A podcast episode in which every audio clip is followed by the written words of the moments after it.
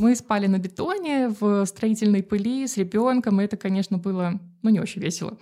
Самые большие деньги и самая большая какая-то такая реализация лежит там, где неизвестно. Вот завод тракторов есть у нас наверняка в Беларуси. Ну, есть. Нужно им красивый визуал. Поэтому, если ты ко мне, парень, обратился, будь добр, слушай, что я тебе говорю. Привет, это Люба, и мы тут болтаем про маркетинг. Ко мне в гости приходят SMM-щики, продюсеры, блогеры и предприниматели. И мы обсуждаем нашу работу в digital.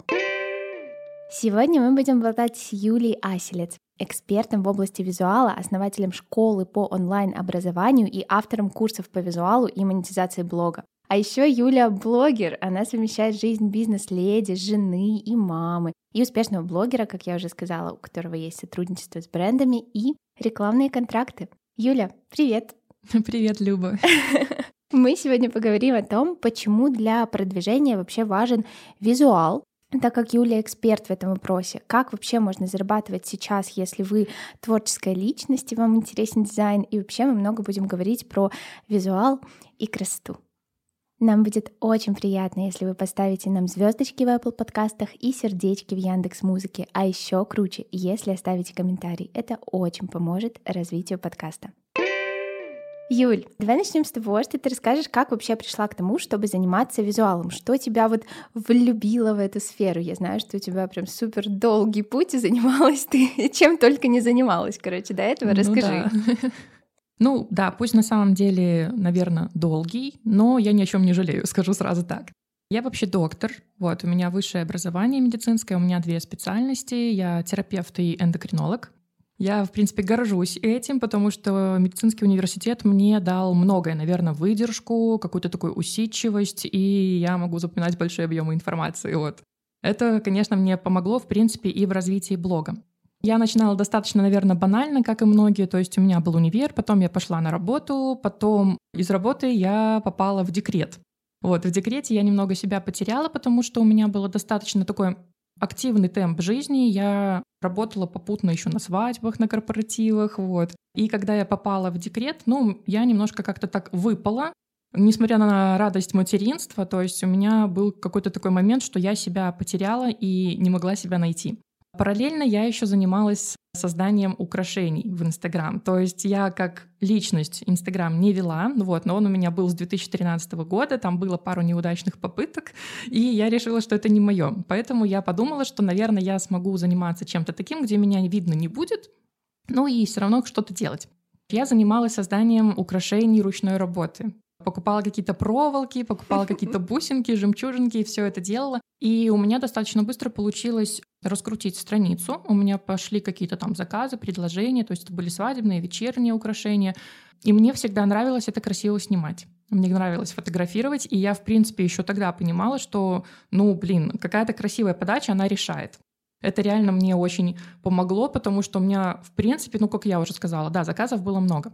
Но в какой-то момент я поняла, что это не совсем то, чем я хочу заниматься. Потому что времени и сил уходит очень много, а как-то вот, так сказать, чтобы потенциал мой раскрывался куда-то дальше, ну как бы нет. И когда моему ребенку исполнилось полтора года, я решила, что нужно что-то пробовать. Вот. Я у себя в блоге рассказывала, что мы с мужем очень плохо жили в плане финансов, у нас не было денег. Мы купили квартиру в дикий кредит, выплачивали, выплачивали, выплачивали. И когда мы как-то с ним сели и посчитали, сколько у нас уходит денег на всякие рассрочки, ремонты и вот это вот все, мы поняли, что мы, в принципе, живем в минус, и я вообще не понимала, как мы существуем. Вот. Но на самом деле это было ужасно. Мы спали на бетоне, в строительной пыли с ребенком, и это, конечно, было ну, не очень весело. В какой-то момент мы решили, что ну все, хватит. Ну, как-то нам стало самим как-то неприятно от того, как мы живем, то есть что нас окружает, как проходит наш день, и что в мире есть еще что-то интересное, что мы можем изучить. Вот. Ну, я была первопроходцем, потому что я была в декрете, и вот как-то я все-таки опять залезла в этот Инстаграм, стала просматривать какие-то профили, и мне совершенно случайно зарубежный блог попался девушке, которая рассказывал про эстетику, про красоту. И я еще такая была в шоке, говорю, Дима, ты прикинь, я говорю, люди курсы продают по какой-то эстетике, это вообще что-то такое, что так можно?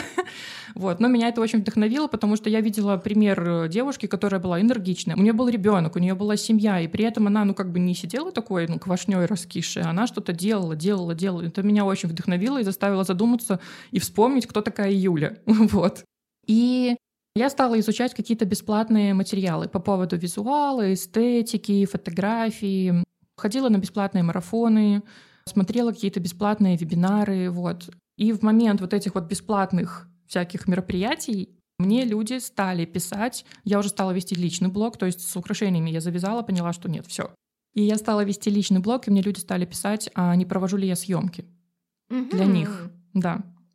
Тут я очень сильно занервничала, потому что у меня такой самозванец был, типа я же ничего не заканчивала, я ничего не проходила, а что я знаю. И это было таким толчком к тому, чтобы поискать какие-то курсы. Вот. Ну, курсы я купила, но это реально были наши такие последние деньги с Димой. Он сказал, ну, если тебе это очень нравится, давай попробуем. Да, вот. У нас, э, да, так получилось, что Дима, наверное, был единственным человеком, который прям с самого начала верил и во всем поддерживал. Вот, так что мне очень повезло. И я пошла на курс, э, сходила там потом еще на один курс, поняла, в принципе, что я двигаюсь в верном направлении. Я там некоторые вопросы какие-то закрыла, какие-то вопросы, которые не закрыла, закрывала уже потом опытным путем. На одном из курсов я успела поработать куратором, но ко мне стало поступать много каких-то таких заявок на личную работу со мной, потому что люди отмечали, что у меня есть какое-то другое видение, какой-то другой стиль, и я просто решила, что на двух стульях сидеть некрасиво, и я ушла в свободное плавание. Ну, как бы в никуда практически. И как-то так получилось, что стали поступать заявки на обучение. Причем самое интересное, что первая девушка, которая написала, типа, что она хочет у меня обучаться, она потом в итоге и слилась. Ага. вот, и пропала, но она, скажем так, стала двигателем вот этого процесса. И в итоге у меня вот, я гордо называю это поток, на первый поток у меня пришло 6 человек. Но я была очень рада, потому что шесть человек, они мне доверились, они ко мне пришли, вот, ну и я провела для них курс. Но подготовка к курсу, конечно, у меня тоже была такая дикая, потому что у меня ребенок не спал, вернее, до 4-5 часов утра. И это не то, что он перепутал, а потом день он спал. Нет, он просто не спал. Никогда нормально не спал. И Дима, мой муж, он опять же сказал, так, Юля, слушай, у меня там в июле будет отпуск от работы, давай я буду сидеть с малышом, а ты пиши, пожалуйста, курс, работай. Вот, ну и так вот получилось, что мы вместе, он мне где-то помогал, где-то меня отпускал, я выезжала записывать уроки, но опять же у меня денег особо там на студию никакую не было, ну я что-то дома снимала, один раз там где-то там красивое вступление в студии, ну и вот как-то так это и началось. Слушай, очень классная история, мне очень понравилось, что тебя действительно поддерживал муж, потому что есть много историй о том, что да, типа вот все такие дружные, а потом, когда начинаешь копать, то оказывается, что такая сильная женщина проходит через это одна, так ну, что да. это круто. Такое что... часто бывает. Слушай, кайф. Я поняла, что ты прошла очень, да, такой длинный путь самопознание, понимание, ну, что да. тебе интересно, и ты действительно эксперт в том, что ты делаешь. Я наблюдала за твоим блогом. И давай э, поговорим про полезные штуки, чтобы ребята, послушав подкаст, могли уже что-то применить прям в реальности. Давай начнем с вопроса, как вообще сейчас, вот в 2023 году, зарабатывать на визуале? Какие есть профессии? Наверное, расскажи, пожалуйста, про самые популярные и сколько вообще можно зарабатывать денег, если ты вот разберешься в классной, красивой картинке. Наверное, можно сказать, что есть таких два основных направления. Есть визуализатор бренда и есть контент-фотограф. Разница, с одной стороны, кажется небольшая, с другой стороны, на самом деле большая, потому что контент-фотограф — это человек, который знает, как сфотографировать так, чтобы в социальных сетях это выглядело классно, продающе и как бы там собирало лайки, заказы и так далее. Визуализатор бренда — это такое более масштабное направление, и здесь главное отличие в том, что человек думает над идеей, он продумывает узнаваемый образ, он продумывает подачу. Это, грубо говоря, такой еще маркетинг. Вот. Mm-hmm. Поэтому визуализатор бренда — это, конечно, такая сфера деятельности, где можно заработать больше, но и ответственности больше. И это такой, можно сказать, универсальный специалист. Он в чем-то и СММщик, он в чем-то там и маркетолог, он в чем-то и стилист, и иногда и визажист, то есть такой универсальный солдат. Вот. Ну а контент-фотограф, как я уже сказала, да, это такой человек, больше фотограф. А SMM-щик — это совсем другая профессия? То есть это вообще не про то, вот чему ты, например, учишь? Ну, визуал — это часть SMM. Вот, можно так сказать. Угу. Ну, у нас на курсе как бы мы для того, чтобы, опять же, человек качественно мог выполнять свою работу, если научить только одной фотографии, ну, это как бы не работает. Да, Поэтому согласна. мы все равно еще поднимаем темы какие-то по SMM, по психологии той же самой, потому что есть определенные хитрости и приемы, как задержать внимание людей на определенной картинке. Угу. Круто. Давай про деньги. Про деньги. Все любят деньги, да. Ну, на самом деле заработать можно много. И я бы сказала так, что какого-то потолка, наверное, даже нет. Ограничение может быть только в том, что не хватает свободного времени. Съемки это тоже как бы могут быть разные пакеты услуг, разные тарифы. Если взять сколько там, допустим, можно заработать в месяц, ну, я могу, например, сказать, наверное, на примере там своих кейсов, девочки, которые вот заканчивали курсы, и сколько они могут заработать. Самый-самый большой, наверное, у нас результат был то, что девочка заработала за месяц работы на съемках и консультациях 2000 долларов. Ну, неплохо. Ну, да, Очень. я тоже считаю, что это неплохо. Окей. А расскажи, пожалуйста, вот э, мы определились с профессиями, про какие-то фишечки, может быть, тренды в визуале, вот, которые сейчас прямо используются, которые можно применить вот хоть для своих инстаграмов, чтобы быть такими модными. Модными. Ну, не модными, актуальными. Ну, мода ходит кругами на самом деле. И, наверное, самое важное, что пришло в 23 год, оно, в принципе, было и в 22 году, это отказ от идеальности, потому что люди устали. Люди хотят видеть людей, и поэтому прям очень-очень сильно вылизанные ленты, там, как я говорю, тютелька в тютельку, тон в тон, то есть это уже ушло. И то же самое касается и человека, то есть очень сильно там себя утягивать, если ты реально не там 44 размера, ну не стоит очень-очень сильно пользоваться всякими масками, вот этими фильтрами, которые искажают лицо, либо делают его там супер-пупер идеальным, так что даже пор не видно. Ну, это как бы тоже уже все, это антитренд. То есть самый главный тренд — это быть собой. И, наверное, что еще можно добавить, то, что сейчас всем хочется жизни, чтобы Инстаграм был живой, то есть не просто какие-то бездумные фотографии, за которыми его, ну, как бы и человека не рассмотреть, а чтобы это была какая-то динамика, чтобы это были какие-то движения, чтобы это были эмоции. Это сейчас, наверное, самое-самое актуальное. Ну и, конечно, есть еще какие-то такие дополнительные фишки. Это может быть, допустим, какая-нибудь интересная графика, это может быть какое-нибудь там креативное решение, акцентные цвета, то есть раньше были модные прям такие бежевые-бежевые Мгм. ленты, а сейчас уже есть такая тенденция, что яркие акценты. Вот. Черно-белое фото — это всегда классика, то есть не вписывается фотография вообще никак, сделал ее черно-белой. Вот, поэтому я очень люблю черно-белую, они всегда как-то обладают какой-то такой магией, глубиной, атмосферой, поэтому вот сразу и такой совет, если фото не подходит, делай ЧБ. Классный совет, и я сейчас подумала, блин, у меня будет бежевая лента. я ее уже распланировала. Но главное же, чтобы нравилось. Так, конечно, я вообще не сторонник того, чтобы делать что-то по шаблону. Потому что в первую очередь, ну если так вообще по-правильному, визуал — это отражение человека.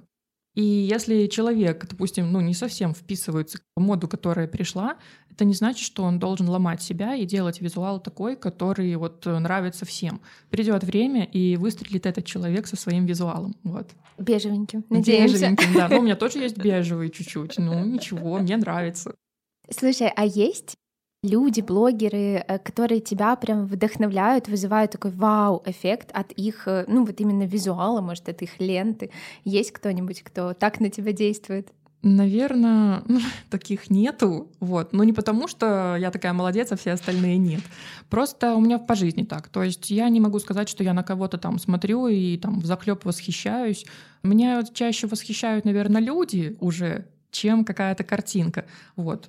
Но, в принципе, можно сказать, что вот есть девушка, по-моему, Саша Буримова, у нее достаточно такой красивый визуал, мне нравится. Необычный. Вот. Угу, класс, я ее не знаю, надо будет посмотреть.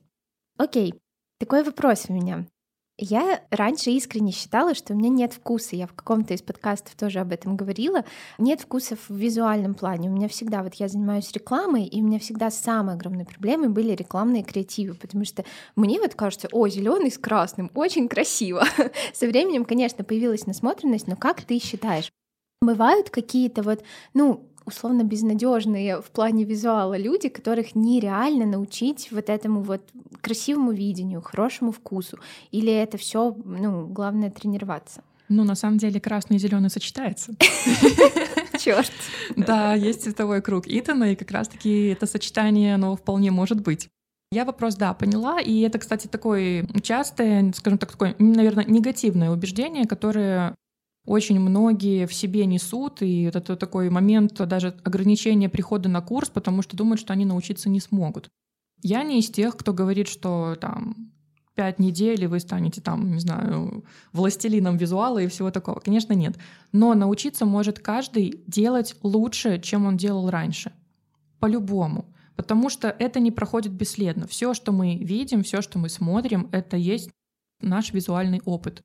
И чем больше мы смотрим чего-то красивого, чем больше мы анализируем фотографию, почему она привлекла наш взгляд, почему мы ее рассматриваем, а почему она понравилась. Это все как вот такие полочку, полочку, полочку складывается, и в итоге человек через время начинает сам уже это воспроизводить. Вот. Поэтому научиться может каждый. Я не говорю, что все станут супер-пупер офигенными визуализаторами, но сделать свой аккаунт лучше способен каждый. А есть какие-то упражнения, которыми ты вот прямо сейчас можешь поделиться, чтобы ну вот развивать визуал свой, развивать насмотренность? Во-первых, смотреть и анализировать. То есть вот, как я уже сказала, что понравилось? Почему понравилось? Может быть, из-за цвета, может быть, из-за стиля, может быть, потому что каким-то там определенным образом предметы разложены. Есть такое понятие, как референс. Референс — это то, что нас вдохновляет. Какая-то визуальная картинка, какой-то визуальный образ, который нам нравится, и мы по его там, образу и подобию можем создавать что-то свое. Ну, то есть такое, типа как кради как художник, то есть бери что-то за основу и интерпретируй под свое. Вот. Где можно найти эти референсы, где можно найти это вдохновение? Всем известный Pinterest. Платформа, где много-много всяких фотографий, картинок, примеров оформления, но нужно быть осторожным, потому что там есть и всякий шлак. вот. Просто со временем становится понятно, что красиво, что некрасиво. Но тоже говорю и своим ученицам, и в принципе в блоге говорю, не ограничиваться только какой-то одной платформой.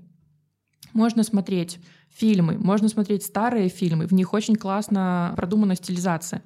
Можно ходить на выставки, можно смотреть модные журналы. То есть все вот эти картинки, они в итоге складывают тот самый визуальный опыт. То есть смотреть на то, что вдохновляет, смотреть на референсы. Когда мы подбираем вот эти вот референсы какие-то для себя, можно взять планировщик ленты, есть такие приложения, и там попробовать составить свой какой-то там будущий визуал, там на 9 фотографий, на 12 фотографий и смотреть как бы в будущее, как это между собой будет сочетаться. Когда появляется какая-то своя фотография, добавлять ее в эту общую массу и смотреть, как они между собой уживаются, нет ли там конфликта. Но это такой, наверное, один из самых простых советов, как можно немножечко подтянуть свой визуал. Отличный свет, как мне кажется. Пойдем все развивать насмотренность. Окей, а расскажи, пожалуйста, про ошибки. Ну, на ошибках легче всего учиться, как ну, нам да. всем известно. Вот ошибки в визуале, с которыми ты чаще всего сталкиваешься. Так, тут я даже не знаю, с чего начать, потому что... Их очень много. Э, ну, да, да, с одной стороны, как бы они из потока в поток, например, дублируются, а с другой стороны, думаешь, боже, ну как бы с чего начать? Просто есть такие профессиональные моменты, там типа горизонт завалил, ну как бы это людям особо ничего не скажет, те, кто не в теме. Наверное, самое основное — это то, что делают по шаблону. Просто есть визуализаторы, даже те, которые там контент-фотографы, которые проходили некие курсы, но когда они снимают некоторых клиентов, Просто чувствуется, что вот одно и то же, mm-hmm. одно и то же. А визуал же создан для чего? Для того, чтобы мы выделялись, для того, чтобы была какая-то отстройка от конкурентов, для того, чтобы именно свою целевую аудиторию привлечь. И есть, например, некоторые сферы, в которых нельзя вообще действовать по шаблону. То есть есть такое понятие, там, как разноплановость, есть там кадры с воздухом и все такое. Но есть сферы деятельности, например, там визажисты. И там важно, чтобы клиент видел лицо крупным планом, глаз крупным планом, губы крупным планом. И с точки зрения визуала это получается не совсем верно, но если сделать по визуалу, по всем канонам, то у человека, скорее всего, не будет того потока клиентов, который должен быть. Потому что мы не можем рассмотреть то, что нам важно. Поэтому фотографии с воздухом, вот эти вот, они не всем подходят. Очень классно, что ты про это сказала, потому что вот у меня есть два поинта, которые я хочу добавить. Во-первых, это одинаковость, шаблонность, которую я достаточно часто вижу сейчас. Я вот хотела себе сделать ленту новую, да, очень у меня был запрос на красивый визуал для ленты, и я смотрю вот как делают, ну, типа модные минские ребята, и у всех кто вот, ну, окей, это цепляет взгляд, но я захожу на один профиль, там просто типа красный неон, Захожу на другой профиль, там зеленый неон. На третий профиль синий неон. Я понимаю, что они все работали с одним фотографом, с одним визуализатором, и я понимаю, ну я приду, у меня будет розовый неон. Но это же, ну, come on, типа все будут думать, что мы как будто бы вообще в одной команде все. То есть это странно, и это действительно, ну, надо быть осторожным. Поэтому у меня будет бежевая лента. Вот. И второй момент, который хотела сказать, у меня очень часто бывают возражения, да, какие-то мини-споры с SMM-специалистами. Мы работаем как таргет-команда, например, да, на клиента и есть SMM-команда. И SMM-команда иногда да, говорит, нам нужно сделать вот красиво, но красиво получается с ущербом для самой тематики, вот как ты привела в пример визажиста, что действительно, ну нельзя визажисту делать ленту вот типа с воздухом, с какими-то далекими фотографиями. Ну, как бы это все равно можно наверняка сделать симпатично, но нужно фоткать крупно. Ну, come on, иначе не будет же клиентов. Вот, так что вообще класс. Я рада, что ты тоже так думаешь. Ну, еще просто есть такой момент, что для того, чтобы сделать что-то другое, нужно иметь и смелость, и быть готовым к тому, что, возможно, твой какой-то ход люди не воспримут. Но я считаю, что самые большие деньги и самая большая какая-то такая реализация лежит там, где неизвестно. Заберем эту мысль себе. Запомните ее, пожалуйста. Окей. Смотри, бывает такое, у нас тоже часто такое бывает, когда мы согласовываем с клиентами рекламные креативы. Наш дизайнер сделала великолепно с точки зрения дизайна, очень красиво, хорошо со стороны рекламы, то, что это будет работать, а клиент говорит, какая-то фигня, ребята, сделайте мне вот так, и показывает референс, где все ужасно, просто очень плохо. Наверняка с визуалом тоже такое бывает. То есть вы приходите к клиенту, говорите, что вот мы будем делать так, да, или там твои ученики приходят к клиенту и так говорят, а клиент говорит, ну это вообще фигня какая-то, я хочу вот по-другому, вот так мне, пожалуйста, и там, ну вот не красный с зеленым, какие-то цвета, которые вот не сочетаются. Что в таком случае делать? То есть бывает такое, что все-таки лучше пойти навстречу клиенту, он же так видит, он же так хочет, или настаивать на своем, что нет, вот это не будет работать. Ну, конечно, все зависит от ситуации, и чаще всего клиенты предлагают уже то, что они когда-то пробовали, но вероятнее всего это не сработало. Но вот душа у них лежит к какому-то такому не совсем тому формату. Поэтому надо пробовать, и я за то, чтобы контент-фотограф или визуализатор, ну или в принципе любой специалист, он был ведущим, а не ведомым. Поэтому, если ты ко мне, парень, обратился, будь добр, слушай, что я тебе говорю. И если это не сработает, вот тогда мы будем разбираться. Если же как бы это сработает, ну ты же будешь сам еще и в плюсе. Но я сама тоже проводила съемки. У меня был заказ на съемку школы музыки. Ну как, это звучит красиво, школа музыки, а на самом деле там было такое ну, какое-то помещение, ну не самое... Я попросила, чтобы мне прислали, как это и что это, потому что мне сказали, что там, там ремонт и все такое. Мне прислали, и у меня просто, я говорю, у меня от папы есть такое выражение, слезы по спине просто. И я поняла, что ну, это не тот случай, когда из говна можно сделать конфетку. Ну, реально. Потому что можно сделать хитрость какую-то. Есть такие люди, которые, они, допустим, работают в одних условиях, а контент снимают в совсем других условиях. Но я считаю, что это обман. Потому что человек ведется на эту картинку, он придет, а по факту он этого не получит. Он придет в какое-нибудь подвальное помещение с ковром на стене. Вот.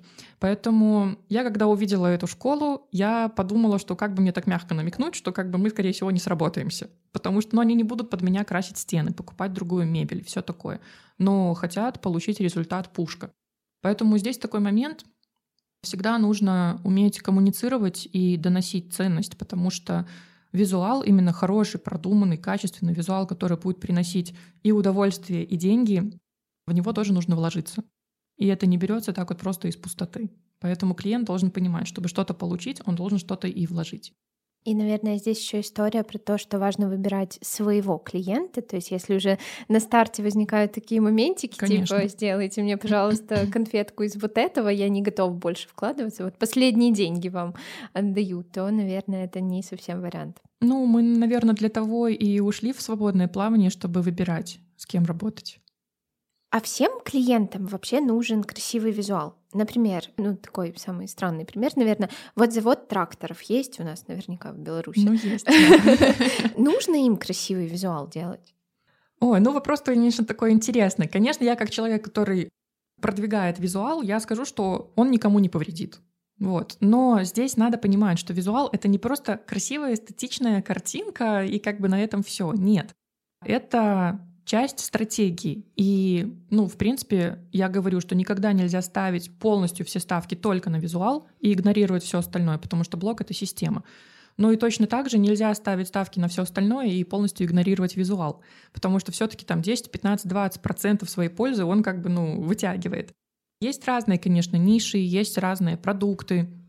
Конечно, то, что уже на слуху и пользуется какой-то там популярностью, они могут продажи делать и без визуала.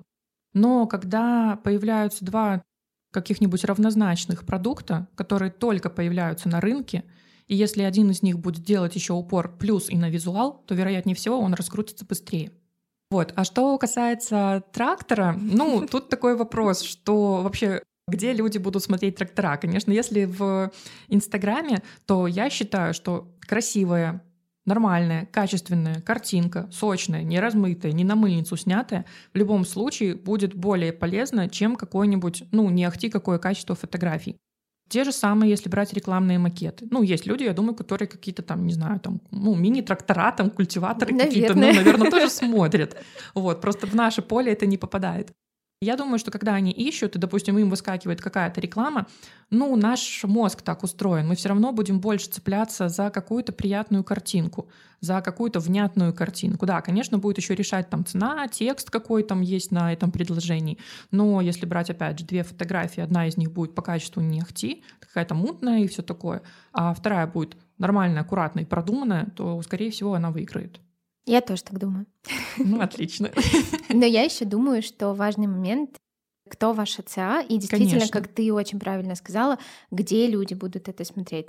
Был, по-моему, кейс очень много лет назад бетонного какого-то завода в России, которые сделали прям модный, кайфовый Инстаграм себе, или, возможно, даже ВКонтакте. Настолько давно это было. Ну вот они заморочились над визуалом, и это просто было смешно, но вряд ли это принесло им заказы, потому что, ну, бетонный завод, ну, наверное, не знаю. Ну, мне кажется, тут должен быть хотя бы момент продуман, чтобы можно было рассмотреть. А чтобы можно было рассмотреть, нужно все равно подумать, как это подать. У нас на курсе была девочка, которая создавала визуал для магазина, вот, кстати, я не помню, то ли это было СТО, но СТО у нас просто то один раз запрос был, не хотите ли вы прийти отснять СТО.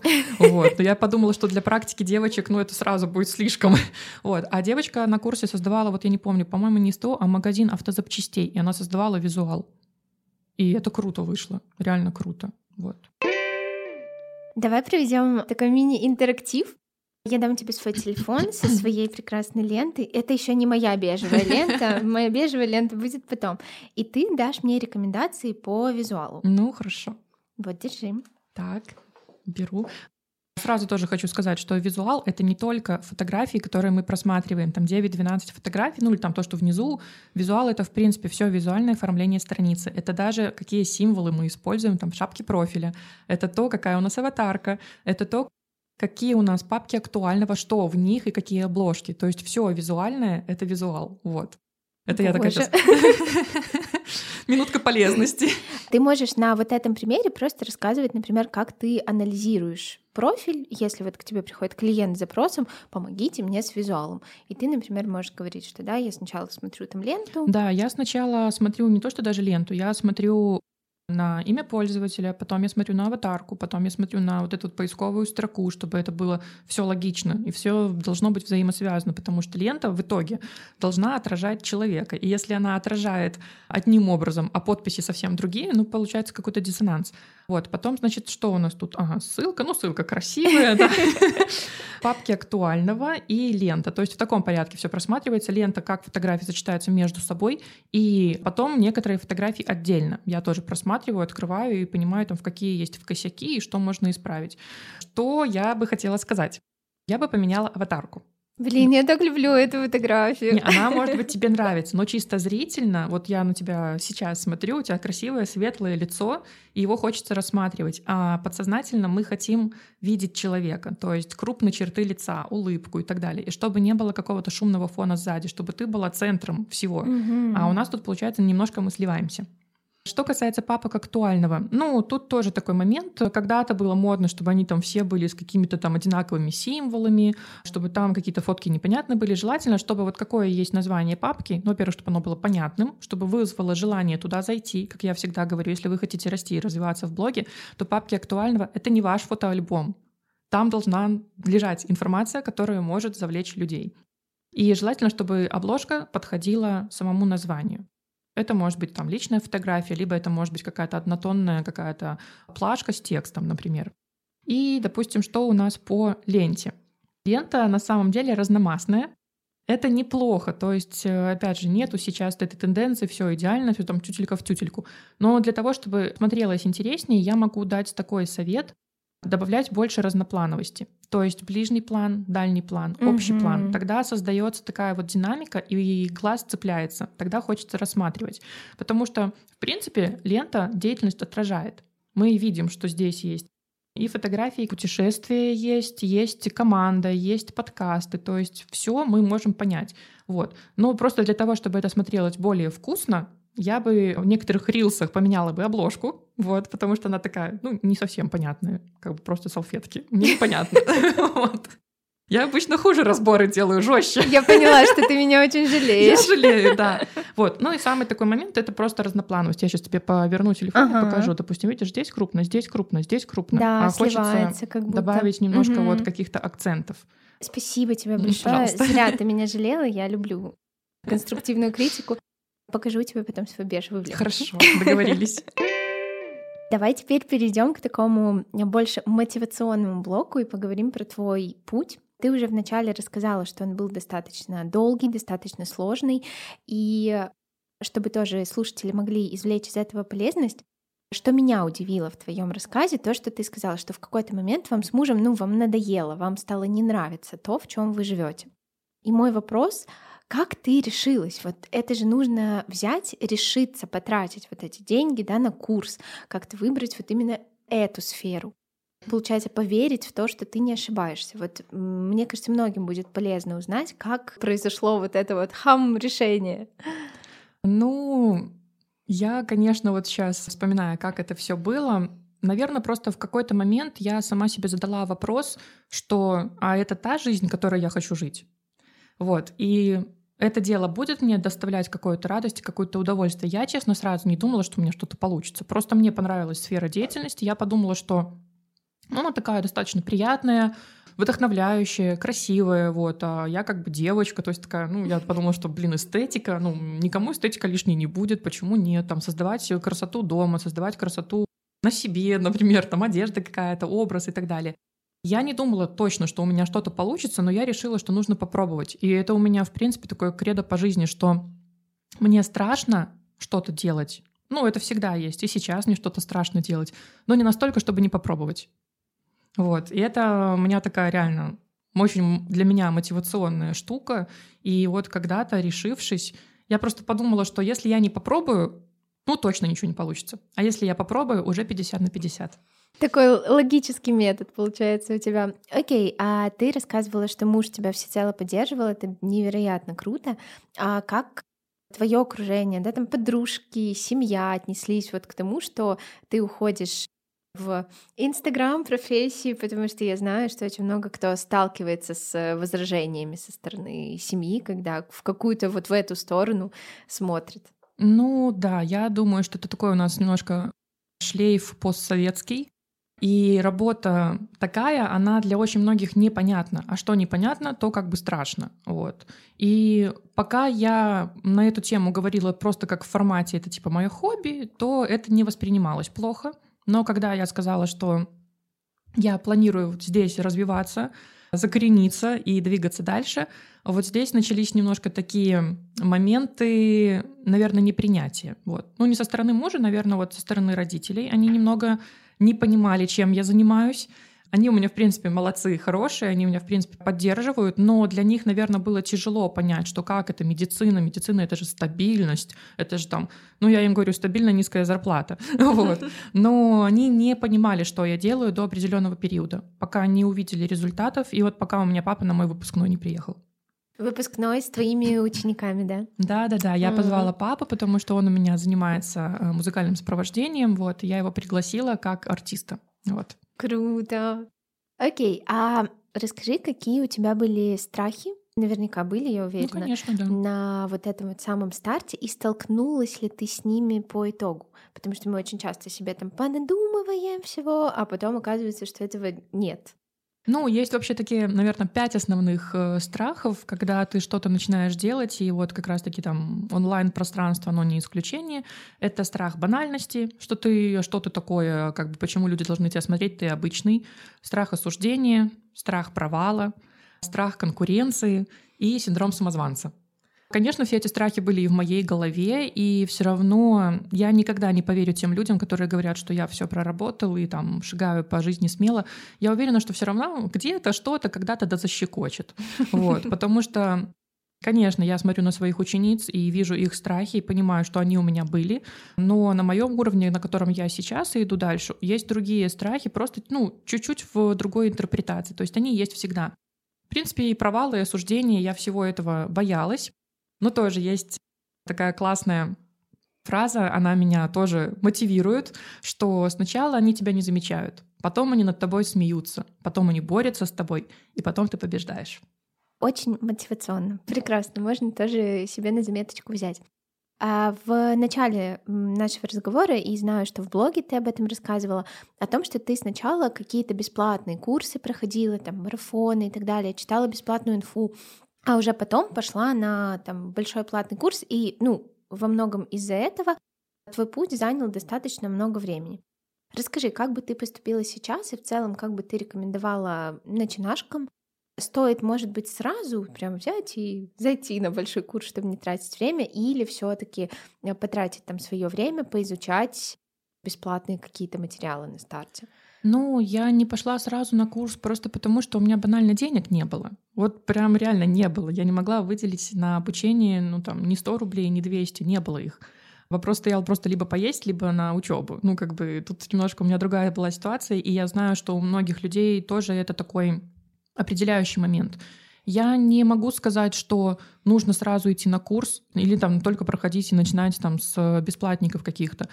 Я считаю, что и то, и то хорошо. Но в любом случае бесплатная информация — это только верхушка айсберга. В любом случае нужно приходить на курс и закрывать те пробелы, которые остаются. Потому что бесплатники хороши тем, что развивается насмотренность. Ты смотришь, как работают другие люди, ты смотришь, как они там, допустим, доносят информацию. Но важной прям фундаментальной информации там, как правило, не дают. И это неплохо. То есть, ну, так это работает, так это должно быть. А если ты хочешь получать больше, если ты хочешь монетизироваться сам, зарабатывать хорошие деньги, то это тоже такой закон денег. Ты должен что-то и отдать, чтобы в итоге что-то получить. Мы с тобой вдвоем эксперты, каждый в своей сфере. И хотела у тебя спросить, твое получить такое мнение. Рынок вот онлайн-экспертов, ну, капец, как перенасыщен сейчас, каждый второй продает наставничество, курс. А как ты считаешь, какими качествами должен обладать эксперт сейчас, чтобы у него действительно вот покупали? Почему у тебя покупают? Почему ты э, действительно выделяешься среди других экспертов по визуалу в Беларуси? Ты одна из самых крутых экспертов в этой области. Можешь поправить меня, может быть, самая крутая. Говори, говори, мне так приятно. Если что, мы начали с э, Юлей знакомство, ну, такое более плотное, с того, что я узнала о том, что ее курс выбивается первым в Гугле, да, по запросу там курс по визуалу. Ну, это типа достаточно круто, как мне кажется. Так вот, как ты считаешь, каким должен быть эксперт, чтобы все-таки не утонуть в этом море из онлайн-экспертов других? Ну, самое, наверное, основное — это нужно быть собой. Но это такой простой, банальный совет, но на самом деле это не так просто. И тоже есть такая фраза, типа, путь к успеху — это на самом деле путь к себе настоящему. И я могу сказать, что да, у меня покупают, но есть разница, как у меня покупали на старте и как у меня покупают сейчас. И почему сейчас покупают хорошо, много, регулярно и так далее. Потому что я стала раскрываться. И, наверное, самый вот основной мой совет для экспертов, которые сейчас заходят, и для них, наверное, скорее всего, такая паника реально, что много-много-много всех. Этот шум информационный, он тоже нужен. Когда ты заходишь, и ты понимаешь, что и этот есть, и этот есть, и этот есть. Хотя бы просто, чтобы понимать, кто есть, и какой у них стиль, то есть что они делают. Я не говорю перенимать, не говорю воровать там идеи и так далее, но просто понимать, с кем вы вообще будете на этом пространстве работать. И в какой-то момент просто от всех отстраниться. У меня был период, я долгое время думала, что я вообще ни к селу, ни к городу, если честно, потому что я не тусуюсь там по каким-то там тусовкам с блогерами. Я достаточно, несмотря на мою такую, возможно, там бурную речь местами и откровенность, я на самом деле интроверт. И мне иногда непросто. И вот эти все там публичные штуки, начать вести сторис, вообще, в принципе, в блоге что-то показывать, для меня это не просто было.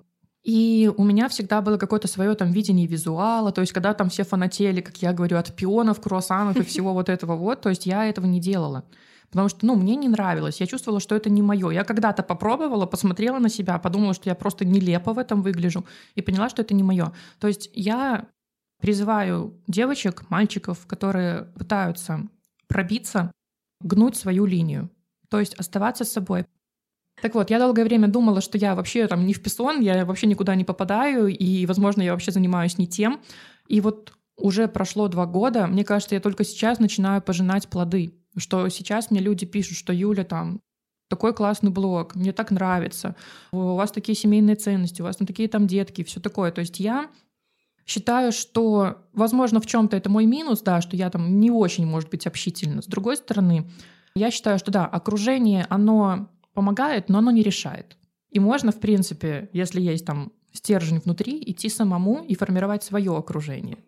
То есть я как-то, наверное, вот из таких ребят. И, ну да, наверное, еще раз повторюсь, это гнуть свою линию, быть верным своим принципам и не сворачивать с этого пути. Кайф, потому что это не самое популярное мнение, ну, про окружение, ну, да. если говорить. Вот, но круто понимать, что, ну, не всем надо, типа, о боже, через силу идти на эти тусовки блогеров просто. Да, что это не обязательно. У меня есть к тебе последний вопрос, который красиво должен завершить нашу сегодняшнюю беседу. Расскажи, какие у тебя планы дальше по захвату мира визуала? Что планирует моя маленькая империя, да? Ну да. Ну, визуал остается. То есть это та сфера, которая мне нравится, и это та сфера, где я уже реально такой хорошо закрепившийся эксперт. У нас хорошая репутация школы, у нас достаточно высокие показатели и финансовые, и по доходимости, и по оценке учеников, то есть это все хорошо. Плюс наши воркшопы, которые мы устраиваем от школы, это просто что-то невероятное. Это очень-очень классно, это такой творческий процесс, мы их обожаем, и что вот тоже добавляет мне немножко гордости, что я могу продавать места на воркшоп за три часа сделать солдат, да. Это сильно, это правда. Да, да, да, да. Вот я этим горжусь очень. И какие планы сейчас? В любом случае развиваться, расти. И мой сейчас вектор такой направлен на то, чтобы создавать еще один продукт, но я над ним уже работаю, то есть анонс о нем уже есть, и есть уже продажи. Вот, он э, стартует. Э, курс называется «Прогресс». Ну, в принципе, название говорит само за себя. Нацелен на то, чтобы помогать людям вести блог, начать вести блог, либо тем, кто уже проходил курсы, то есть закрыть какие-то пробелы в плане того, что какая стратегия в блоге должна быть, чтобы человеку это зашло, потому что стратегии на самом деле разные. И я говорю, я никогда не советую слушать на 100% все советы, потому что это такой миф уникальности совета. То есть одному эксперту это подошло, другому может реально не подойти. И Тут просто, как я говорю, любой человек, который работает в онлайне, он такой немножко предприниматель, потому что он постоянно должен гипотезы какие-то прокручивать и пробовать. И вот э, в этом обучении прогресс я как раз-таки хочу говорить о вариантах. Какие есть варианты развития? Какая должна быть стратегия там, для личного блога, для экспертного? Есть там специальные распаковки. Я там сама сейчас работаю над распаковками, чтобы у человека не возникала трудности, о чем рассказывать в блоге. Вот, потому что кажется, что есть о чем, а садишься и, ну, часто такая ситуация Нечем, бывает. Да, да, понимаю. Вот.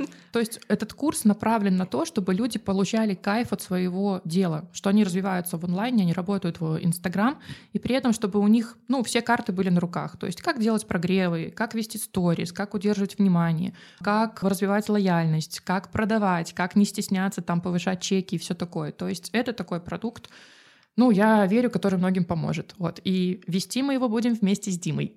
О, класс! да. Он входит тоже в инфополе. Да, да, так он же ушел со своей работы, и мы вместе теперь работаем. Круто. Ну, теперь точно про семейность. У да, вас да. может быть такая уникальность. Я, кстати, не знаю, на белорусском рынке, наверное, еще именно пар, которые вот так вот развивают. Ну, мы просто подумали, что ну, наша семья — это наша сила, да. Кайф. Вот. Юля, благодарю тебя невероятно за нашу живую такую классную дискуссию, беседу. Я забрала для себя много интересных мыслей, да, ты прям говорила, я такая, вау, ну да, точно. Наверное, самое основное — это продолжать гнуть свою линию, мне очень понравилась эта мысль. Не подстраиваться, короче, под течение, если ну, этого да. не хочется делать, если внутри чувствуете, что что-то вам как-то не сюда. Вот, и я уверена, что ребята, наши слушатели тоже много полезного для себя сегодня забрали.